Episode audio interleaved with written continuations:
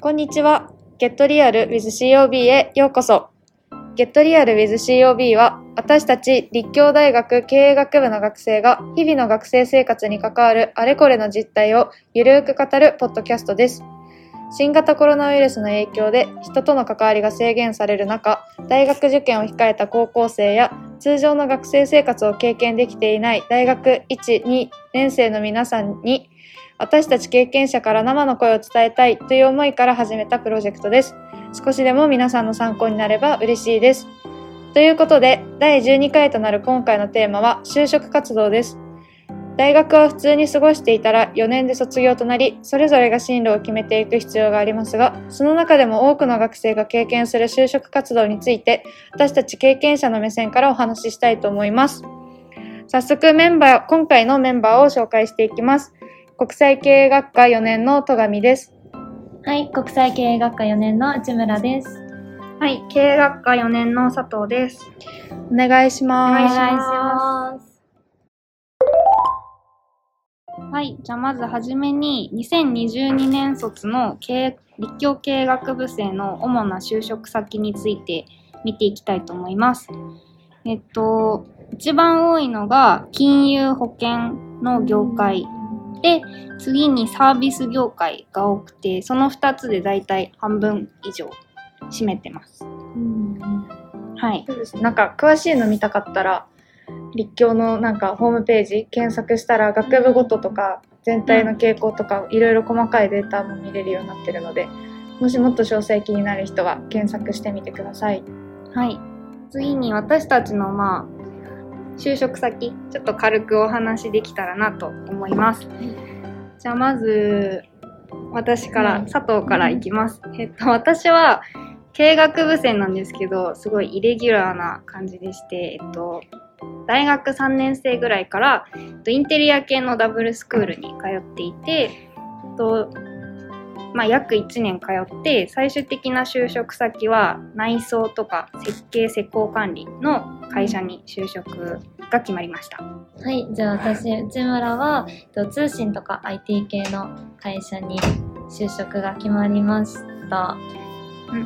戸上は、えっとまあ、経営学部でさっき多いっていう話もちょこっと出たんですけど金融系の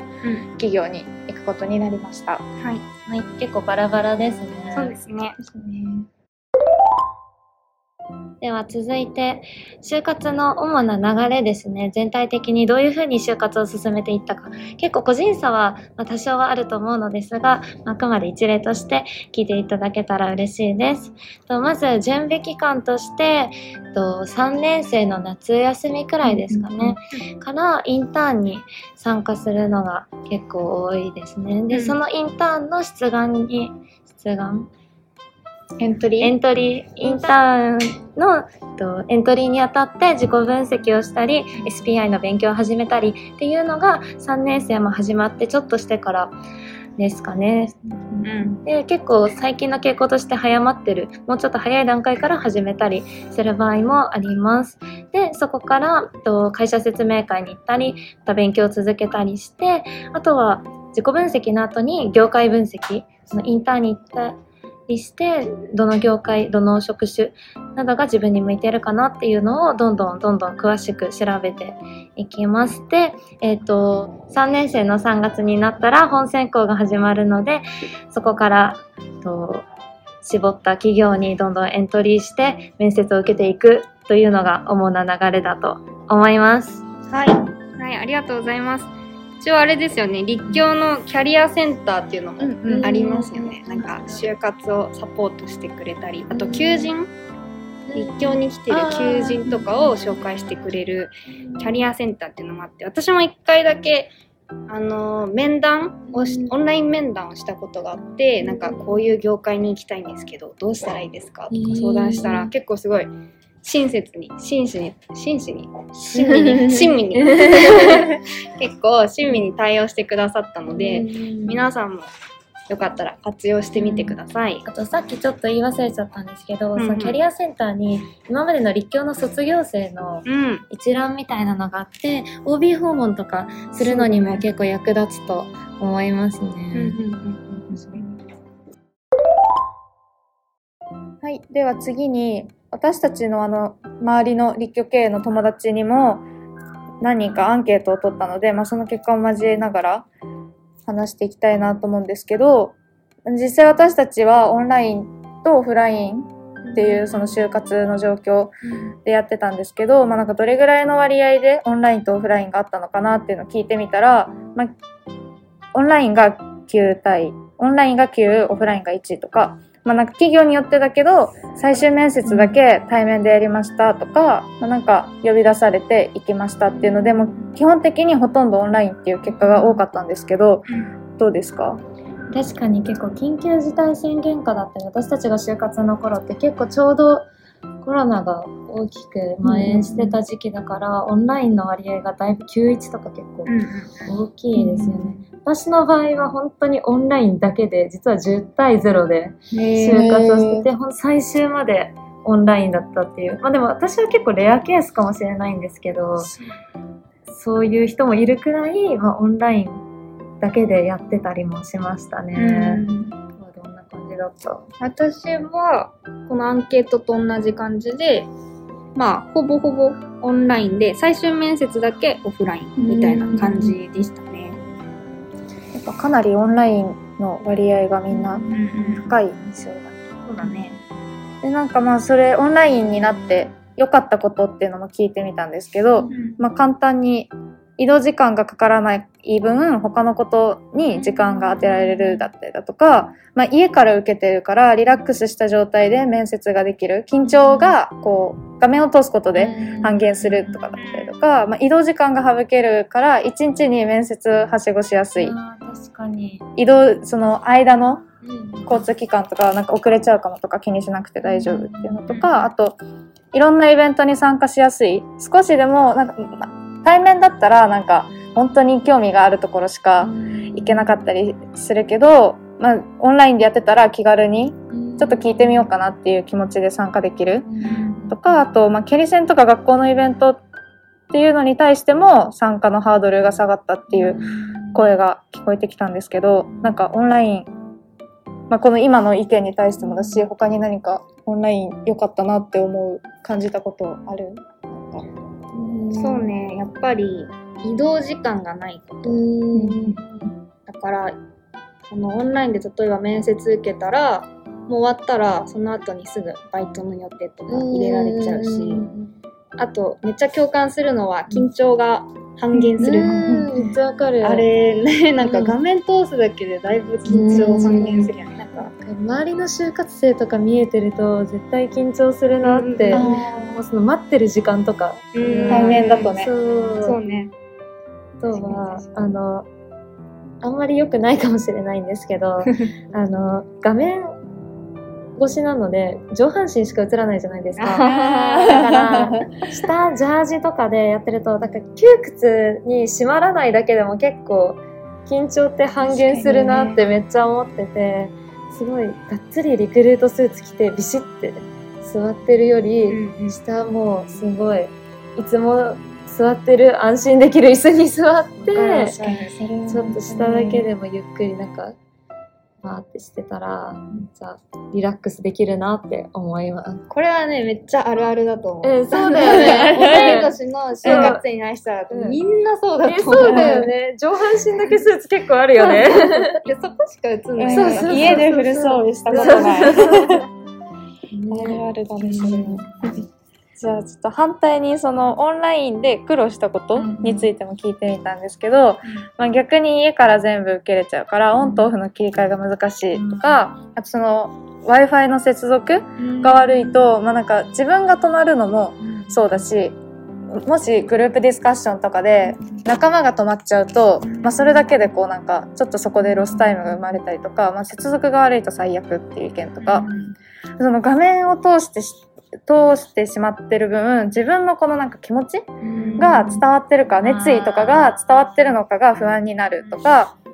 まあなんか一応カメラ見て話したりとかその映ってる人を見て話したりしてるけど、まあ、直接相手の目を見れてるわけじゃないからその相手の目を見て話せないとかあとシンプルにブルーライトの浴びすぎで 目目絶対悪くなったとか、なんかあとはこう情報が遮断されみんなと会う機会がないから周りからの情報が入ってこないっていう意見が寄せられてるんですけどなんかありますか？実際に私もこれ苦労したとか。うーん。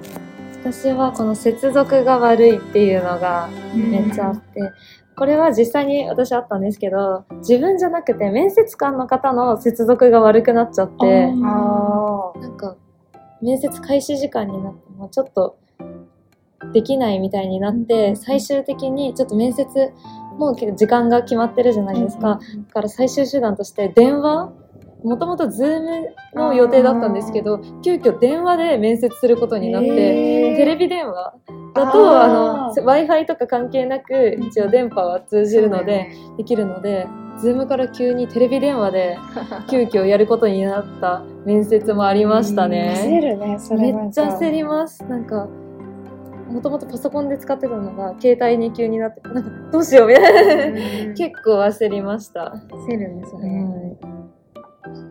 あと、うん。共感できたのはさっきの自分の気持ちが伝わってるか不安になる、なんか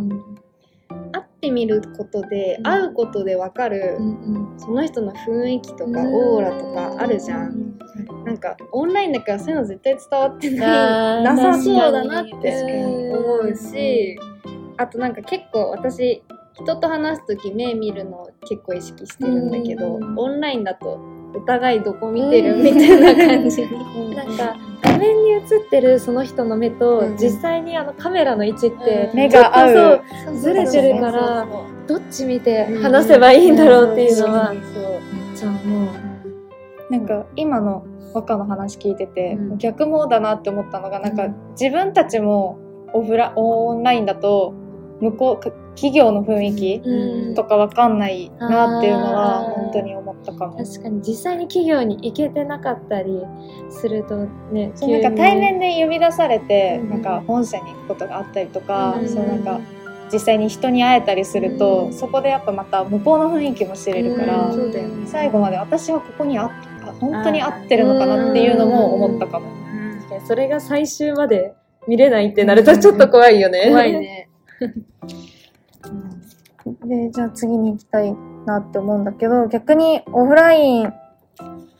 での気づきはあったっていうのを聞いてみたところ、この会社に行きたいとか行くんだなみたいな実感がめっちゃ湧きそうっていうところ。んまあなんかこれは実際に最終面接で、その子は最終面接で会社に行った時に、あ、ここで働けるんだっていう実感とか、ここで働きたいっていう風により一層思ったらしい。で、まあなんかその、やっぱ実際に足を運んでみるっていうのは、自分のモチベーションアップにもなるんだなと思ったっていう風に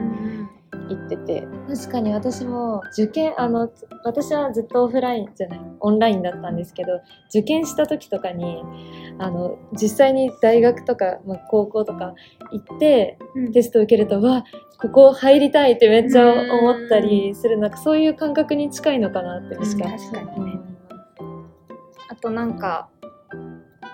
面接今までずっとオンラインだったから面接の時のなんか礼儀作法とか全然学んでこなかったかノックとかそうそう。ドアないもんそうね。そう。Zoomのリンクから入るだけでいいから。そう。いう。の全然わかんないじゃ確かにでもなんかそう。いう。のがわかんなくて焦ったとかもあるし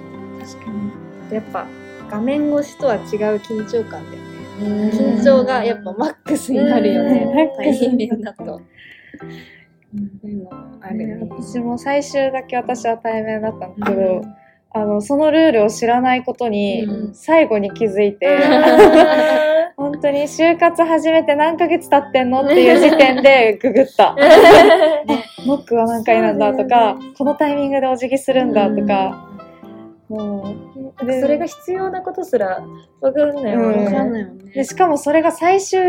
で一発勝負だったから私の場合。あー一回しか対面でやってなくて。もうなんか礼儀ももうパニックなのに もうなんかもう初めて味わう緊張感、うん。なんか全身ちゃんとスーツ着てうん。髪の毛とかもちゃんとしてみたいなやっぱあの緊張感は凄まじかった。そう考えるとうちらの先輩方すごいよね。ね全部そフラインで先輩とか、ね。本当にすごいなって思う。じゃあ最後のアンケートの話になるんだけど、まあ、立教経営の就活における特徴。なんかまあ実際にやってて立教経営の特徴だなって思ったことなんか他の学部と比べて感じることありますかっていうのを聞いたところ、まあ、グループワークをする授業が立教経営は多いからその実際に就活でグループディスカッションとかしてもこう慣れてる人その抵抗がないとか、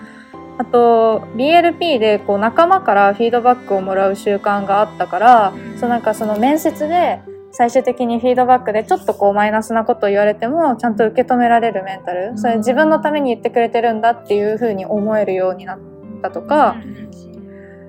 なんか学んでることビジネスのこととかさっきリーダーシップもやってるっていう話もあったんだけど学んでることが社会に直接活かせる分野だから志望理由がどの企業でも言い言いやすかったっていうのをみんな言ってたんだけどなんかこう私もこれめっちゃわかるわでもその社会に直接的に活かせる分野とかその DLP とか例えば私たちもこうやってゼミでポッドキャストをやってるわけだけど、そういうなんか立教経営でしか経験できないことって結構あって、それをあの大学でやってましたっていうと結構興味を企業の方に持たれることが多かったなと、もう本当に例えばグループ面接とかしててもそれって結構唯一無二の経験というか、それだけですごい強みになるからあそれは結構立教経営でよかったなって思うし、うん経営学部ならでは。だからこそあの就活でこうやって言えるのかなっていうのはめっちゃ思った。そうね。どっかにもグルワ慣れしてるグループワークに慣れてるっていうのもめっちゃ感じる、なんか一回、えっと、グループ面接があったんだけど、その時に、まあ、まあ当たり前だけど知らない人と初めましてで、グループワークするんだけどあんまり抵抗がなかった。なんか、やっぱり学部でいっぱいやるじゃん、グループワーク。すごいいっぱいやるよいっぱいやね。るからもう慣れちゃってて、結構抵抗なく緊張もせずに結構自分から率先してできたなっていうのは感じる。あと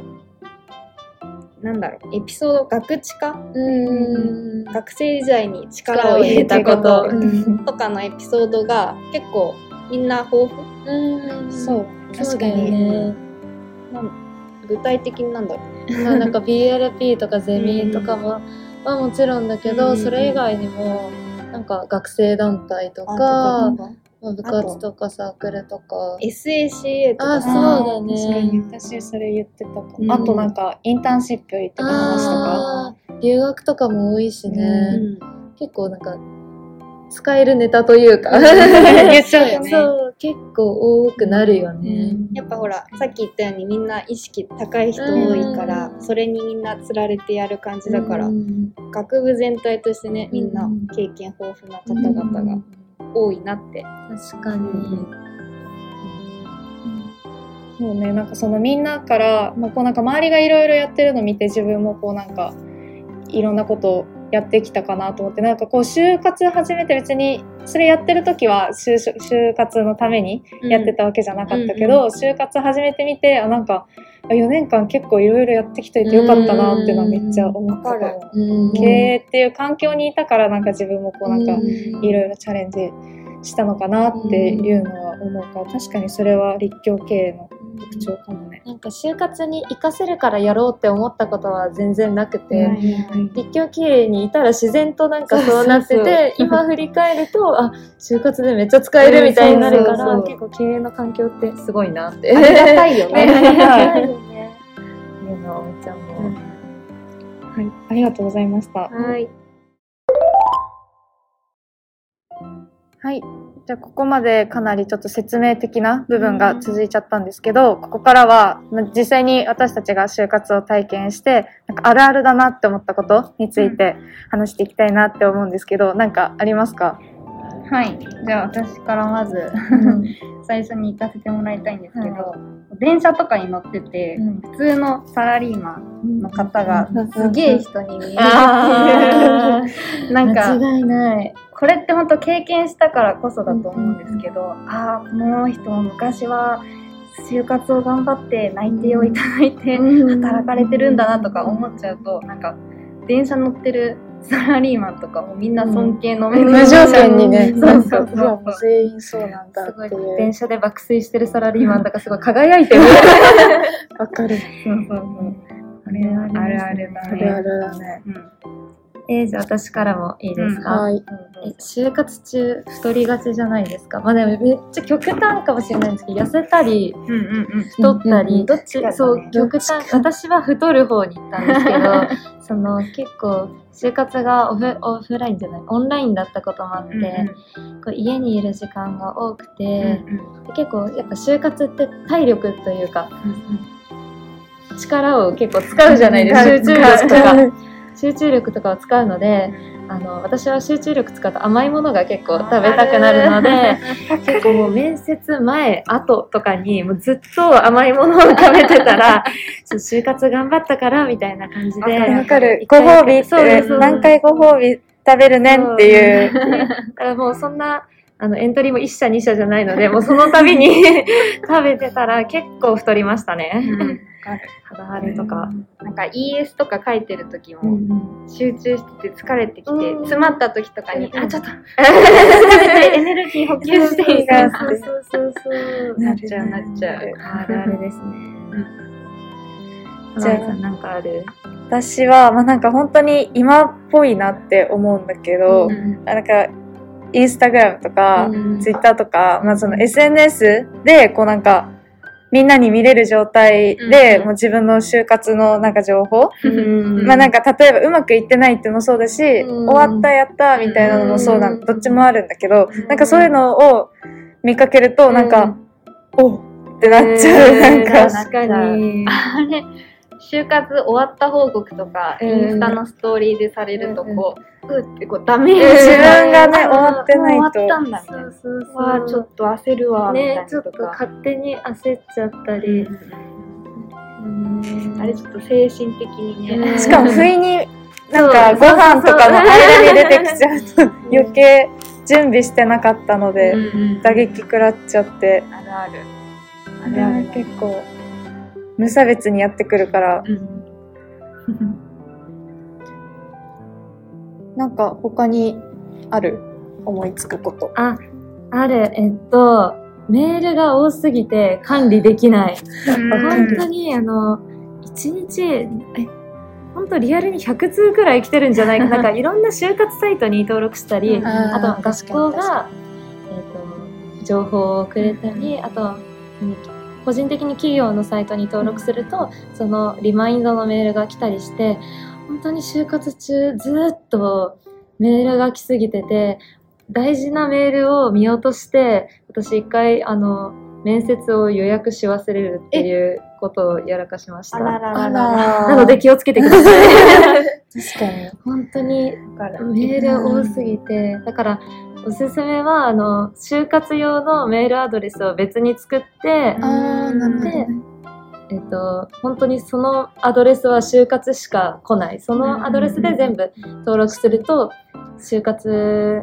のだけまとめて見れるので便利なんですけどあのあんまり私もそれをやってたんですけどそれでもいろんなサイトに登録しすぎてパンクしたのでむやみに登録するのは あまりおすすめしないです。でも確かにそのメールとかあのうん。期限系うん提出締め切り期限とか申し込みの期限とかうんその管理って本当大変だよね。大本当変。になんか大変。何がいつでどれがなんだっけ？うんみたいな。わかるめっちゃなったわしかもなん私か大学の課題とかってよくその日の23時59分までとかが多いけど、はいはいはいなんか朝の8時までとかあ 昼の2時までとか結構バラバラだから時間帯もねそうそうそう日付までは覚えてても。そうそうそうそう。時間が時間で過ぎてたととかあるからやるわ。結構そこも大事なんじゃないかなと。確かに。皆さんお気をつけて。お気をつけて本当に私みたいにならないでください なんか他はい。まだある、あじゃあ私さっきキャリアセンターの話したんですけど、うん。キャリアセンターが混みすぎて使えないっていう、私も一回面談予約しようと思った時に、別にそんなまあなんかそんなみんな使ってないだろうと思って、うん。ホームページ見たら結構予約も毎日パンパンでえそんなにみんな使うんだキャリアセンターと思って。なのでなんかあれですねあらかじめキャリアセンターとかのホームページ見といて余裕を持ってうん例えば面談とかだったら日程取った方がいいと思います。うん就活って本当余裕を持つって大事ね。うんはい、ありがとうございます。今結構全体的な就活のあるあるについて聞いてたんだけど、なんかみんなが立教経営の中にいて、あーなんか立教経営だなって思う、そのあるある？なんか思うことある？私はすごい結構進路が多様だなっていうのをめちゃくちゃ思います。その行く企業その経営って結構どの業界でも、どの業界に行っても通じることを学べるので、金融だったりサービスだったり他にもなんか結構いろんな業界に行ってる人が今私たちも3人結構違う進路をたどってるんですけど、こう多様だなって思います。あとその就活就職する人だけじゃなくてあの自ら起業をしたりとか、休学して他の勉強をしたりとかあと大学院に進学する人も文系だけど結構多いんじゃないかなって私の体感的には思いますね。周りにもね、いっぱいいるよね。ね、いっぱいいるよね。うん起業したりする人も結構いるよいるよね。先その経営だから、うん。先輩でも結構大きくうん。な人もいるので、結構それが経営はなんか特殊かなって個人的には思いますね。あとなんかある？経営の。そうね。あとはぱりなんか動き出しが早い。あなんだろうね。早いよね。早いね。結構意識高い人が多いのかな。かもしれない。うんなんか。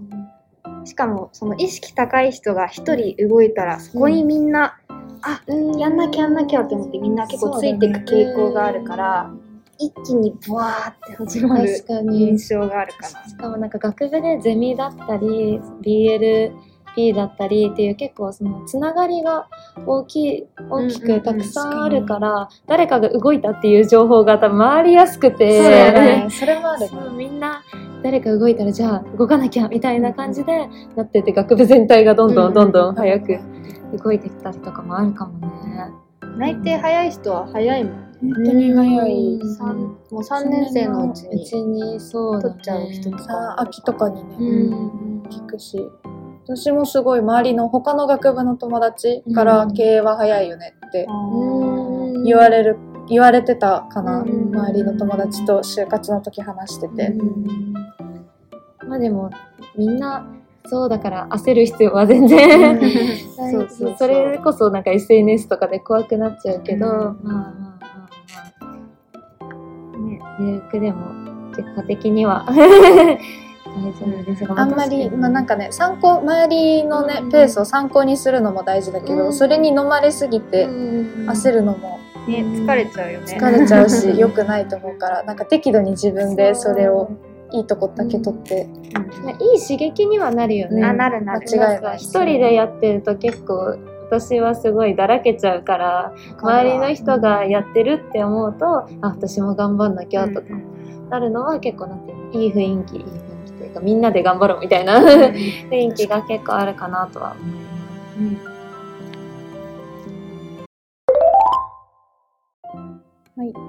ここまで、こう、なんか、まあ、どういうふうに就活やってきたとか、まあ、あるあるだったよねっていうこと、まあ、うん。結構幅広く話してきたんですけど、はい。実際にこう自分の就職活動を振り返りながらやってきて、今話してみてどうですか？やっぱ今話してみてうん。感じたのは、立教経営ってめっちゃありがたい環境なんだなっていうのは、なんかこうやって2人と話して改めて感じましたね。なんか私は結構やっぱ就活って大変なこともあると思うんですけど、こうやって話したように大良かったことも悪かったこともあるけどみんな乗り越えてきてるのでこの ポッドキャストを聞いてあこれこう思ってたりこう考えたりするのも別に普通なんだなっていうか、うんうんうんちょっと安心できるような材料になればなと思います。はい。ということで、Get Real with COB 今回のエピソード就職活動についてはここまでです。私たちの話を通じて立教経営学部での就職活動についてちょっとでもリアルに感じてもらえたら嬉しいです。はい、以上で Get Real with COB 全12エピソード完結となります。初めての試みだったのですが、皆さんいかがだったでしょうか？結構私自身話していても、こう、一人一人の具体的な話だったり、こう立教が、立教大学経営学部生のかなりリアルな話が具体的にたくさん全部がね、ギュッとなった。ギュッと詰ま、本当に1年生から4年生まで、ギュッと詰まってるんじゃないかなと思います。本当にここで話しきれてない内容もたくさんあるんですが、これを聞いて少しでも立教大学経営学部にちょっといいなって思ってもらえたり、こういうところなんだっていうのを知ってもらえたら嬉しいです。お聞きいただきありがとうございました。ありがとうごありがとうございました。バイバイバイバイ。